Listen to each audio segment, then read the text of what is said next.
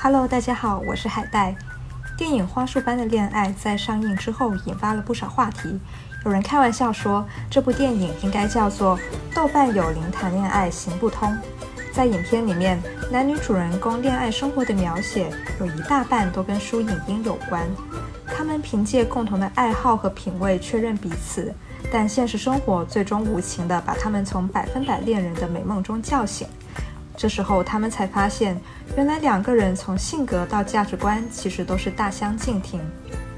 除了欣赏这一段充满遗憾的爱情故事之外，片中出现的大量的书籍、电影、音乐和演出，同样都颇值得研究。在这部电影里面，男女主人公都是一九九四年出生的人，所以。在片中出现的新锐作家、独立乐团，还有当红搞笑组合，这些他们的精神食粮其实都带有明显的世代特征。我整理了《花束般恋爱》中或着重或反复提到的这些文艺作品。如果你也想了解日本当下年轻人的文艺口味，我想可以从这里开始。在电影里面，第一个出现的文艺彩蛋，那必须就是真人客串的押井守导演。电影里面，男主角麦和女主角娟，他们因为错过了末班车而相遇，在深夜的咖啡馆里面，他们两个一眼就认出了押井守导演，并为此兴奋不已。而坐在他们对面那位自称热爱电影的上班族男士，他不仅不知道押井守是谁，而且还跟旅伴在高谈阔论真人版的《魔女宅急便》。那作为动画电影《宫壳机动队》的导演。押井守，他其实早已为全世界熟知。值得留意的是，在片子里面，男主角他提到押井守喜欢狗和站着吃荞麦面，这也是有原因的。押井守他是著名的狂热犬派，他甚至为了家中的爱犬而搬离东京，到了热海，也就是东京附近的一个温泉城市定居。他的其中一只爱犬就是一只名为加百列的巴吉度犬。而八极杜犬的形象也多次的出现在《宫壳机动队》《阿瓦隆》等等多部押井守的作品里面。而站着吃荞麦面这个梗，估计源自押井守2006年的一部电影《历史是列传》。在影片里面，押井守他虚构了一个历史师这样的职业，这是一个专门靠吃白食过活的职业。片中的其中一个角色银二，他就非常爱吃荞麦面。另外还有一个冷知识，在二零二零年，当时已经六十八岁的押井守参加了日本岩手县的荞麦面大胃王比赛，并且在五分钟之内吃完了五十九碗荞麦面。而当时那位男士跟他的女伴谈论的那部真人版《魔女宅急便》，它就属于日本众多失败的真人化电影里面比较平平无奇的一部。这部电影在二零一四年的三月在日本上映。电影本身呢是基于角野荣子的同名原作小说改编的。虽然它也有前野忠信、尾野真千子、宫泽理惠等等的大牌演员加入，但是这部片子的口碑真的很差。在日本电影网站 Filmmark 的得分，它只有二点六分。当然，最值得吐槽的是《魔女宅急便》的导演。他就是指导了《咒怨》系列深耕恐怖片领域的清水虫，而《魔女宅急便》其实最出名的还是一九八九年的吉卜力动画。有趣的是，押井守他本人就是著名的吉卜力黑粉，他最喜欢吐槽宫崎骏和吉卜力，甚至为此出了一本书。所以，当看到有人认不出押井守，却大谈比动画片还差的真人版《魔女宅急便》。难怪我们的男女主角会一脸难以置信。而在两人离开了咖啡馆之后，他们又去了另外一家居酒屋续摊。这时候，他们就开始提到了自己的各种兴趣爱好，并且发现两人巧合的买了同一场天竺鼠演出的门票，而且又巧合的两人都缺席了这场演出。这里提到了天竺鼠。其实并不是去年的热门动画《天竺鼠车车》里面出现过的那种呆萌宠物，而是一个由两名大叔组成的搞笑艺人组合。这两个大叔，一个就是装傻艺川原克己，一个是吐槽艺赖下风。他们的表演以短剧为主，有时候也演演慢才。其中川原他在做搞笑表演的时候，经常戴着一个茄子头套和一个墨镜，就非常的有辨识度。而麦和娟他们缺席的那一场演出，其实也是真实存在的。在二零一五年的一月十号，天竺鼠他们在东京办了一场专场演出，而从电影里面出现的那个票价二千五百日元来看，娟她买的是一张预售票，所以也就证明了她其实已经期待了这一场演出很久。可惜还是缺席了。后来，我们的男主角麦和女主角娟在第一次约会的时候，他们先是在东京的科学博物馆看完一个木乃伊展，之后在晚上他们来到一家家庭餐厅，一直聊到深夜。在这段聊天里面，两个人提到了大量的作家、节目和音乐风格，其中娟她提到了一个非常有趣的细节，她说她隔壁房间住的男人。和村上隆长得一模一样，他的妻子则和小池荣子一模一样。麦他听完之后非常吃惊地说：“这不就和寒武宫殿一样吗？”那我们先说村上隆，他其实大家都会对他比较熟悉，他是一个小说家兼电影导演，最擅长的就是描写日本青年的残酷青春。他的小说处女作是《无限近似于透明的蓝》，曾经拿下第七十五届芥川文学奖。之后，村上隆又自编自导了同名的导演，同样也是非常经典。而他的自传小说《六九》在二零零四年的时候改编成为电影，由李相日执导，妻夫木聪主演，同样也是日本青春片的一部经典之作。小石荣子则是一名非常知名的女演员，她最为中国观众熟悉的角色，应该就是《Legal High》里面那位唯恐天下不乱的美女秘书姐姐。这两个人看似风马牛不相及，但他们都是同样一档综艺节目的主持。这档综艺节目就是麦他提到的寒武宫殿。这档节目是一档深夜节目，每周都会在东京电视台播出一集。它的主题大多是一些日本的热门商品、经济现象和商业人物。算是一档经济方向的综艺节目。这部电影的编剧板垣裕二似乎对村上隆和小池荣子这个梗比较的有执念，在他的小说集《往复书简》里面，同样也出现了村上隆和小池荣子。书里面有这样的一个情节：男主人公他提到说：“我看见了村上隆，不知道是否本人。”女主人公她马上就问。那小池荣子在吗？在这一次家庭餐厅的聊天里，男主角麦和女主角娟他们还提到了漫画《黄金神威》，还有漫画家新垣里子。呃，顺带一提，新垣离子她的代表作是《今日的猫村小姐》，这部作品在去年还是前年被改编成了真人化日剧。主角就是我们的孤独的美食家虎狼先生，也就是松正峰。除了这些之外，他们还提到了一个舞台剧，叫做《我的星球》，而这一部舞台剧也成为了一个小小的伏笔。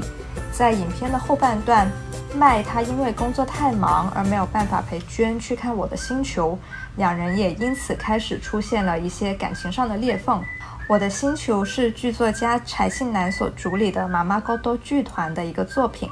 最大的卖点就在于剧作的演员和工作人员都是在校高中生。这部剧它讲了一个比较有科幻感的青春故事。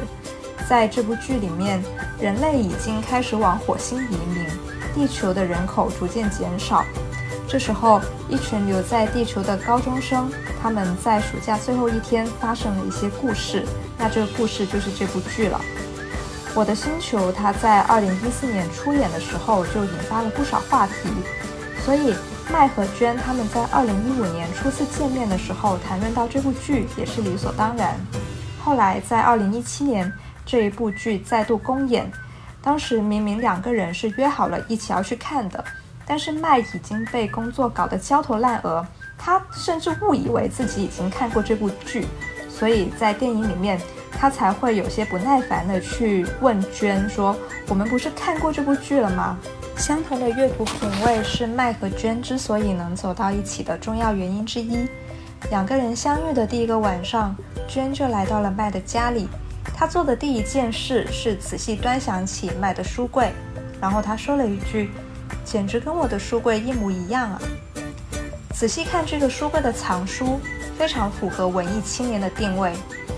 在书柜里面有一些文青必读的经典作品，比如说宫泽贤治的《银河铁道之夜》，菲利迪普克的《仿真人会梦见电子羊吗》，还有村上春树的《海边的卡夫卡》，以及荒木飞吕彦的《JoJo 的奇妙冒险》这部非常知名的漫画。而有一些知名创作者的冷门作品也会出现在这个书柜里。比如说手冢治虫的《三个阿道夫》，还有松本大洋的《蓝色青春》。当然了，书柜里面也不乏一些这几年被改编成影视作品的热门 IP，比如说三浦紫苑的小说《真谎战前多田便利屋》，这个小说的影视版就由英泰和松田龙平主演；还有花泽健吾的漫画《请叫我英雄》，电影版由大泉洋去主演。还有一部就是朝井辽的小说《和者》，以及呃一本漫画叫做《逆水小刀》，这两部作品的电影版都有菅田将晖，也就是我们花束般的恋爱的男主角的扮演者。编剧板垣裕二曾经在一次采访里面提到过，说书柜里面的这些书他其实都读过，因为他觉得如果加入了一些让二十几岁的年轻人感到讨厌的东西，那就不好了。有几个作家是这部电影里的重要元素，比如说金村夏子、龙口优生等等。嗯，在电影的前半段，娟她求职失败，麦他安慰娟的时候是这样说的：“面试官算什么呀？他一定是那种读完金村夏子的野餐之后也会无动于衷的人。”不过很讽刺的就是，这时候的麦他非常义愤填膺地批判日本的企业体制。但是到了影片后半段，他却完完全全的被这个体制给驯化了。他忙于工作，已经完全提不起任何的兴致去读书。有一次，娟他递给麦一本龙口优生的新作《茄子的光辉》，他却看都不看，就随手的放在了书桌旁。那在片中提到的金村夏子，她是近年日本文坛颇为瞩目的黑马。这位女性作家曾经三度提名芥川文学奖，并且最终在2019年获奖。在成为小说家之前，金村夏子她一直都靠打零工过生活。到29岁那年，她终于开始尝试自己写小说，没想到就一鸣惊人，接连获得了太宰治文学奖和三岛由纪夫文学奖。那在电影里面提到的那一本《野餐》是金村夏子早期的一篇中篇小说。这个故事讲述了一位年近四十、自称是某当红艺人的女朋友的女性，她在职场上遭受到了一些无视和霸凌。金村夏子的笔触非常细腻，但是当中又藏着一些绝望。不喜欢的人会认为他的作品比较寡淡。但喜欢的人就可以欣赏那份平淡之中的暗流涌动，所以金村夏子她的确可以称得上是文青的检测仪。而在影片后半段所出现的《茄子的光辉》这本书的作者龙口优生，他同样是芥川奖的得主，他是2016年的时候凭借一本《没有死去的人》而获奖，而《茄子的光辉》是2017年发行的，这是龙口优生获奖之后的首部新作。这是一本以记忆为主题的短篇小说集，收录了六篇作品。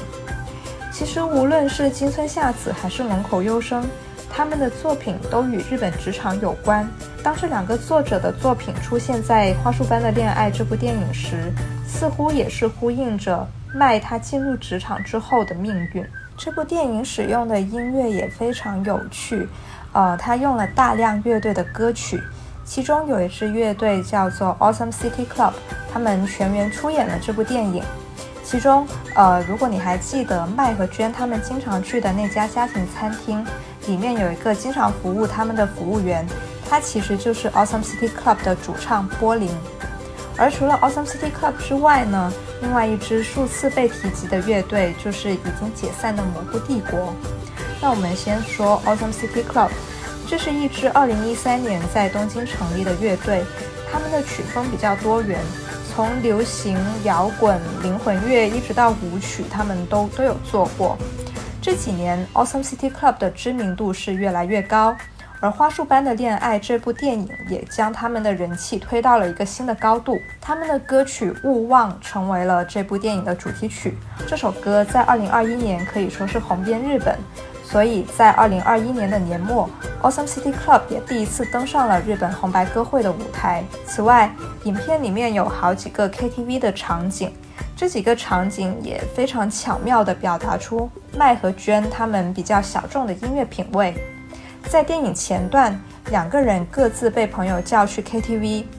朋友们要么就开心唱着 Green 的《奇迹》，还有 Second Owali 的另外一首叫 RPG 的歌。但是娟和麦他们看上去就非常的没有兴趣。其实，二零一五年的时候，Green 和 Second Owali 已经是当时比较当红的乐队。对娟和麦这种自诩为小众的人来说，这两支乐队的歌曲已经显得太过主流了。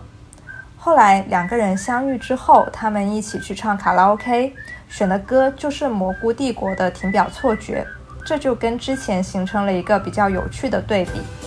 蘑菇帝国它也是一支乐队，在二零在二零零七年结成，四位成员都是大学同学。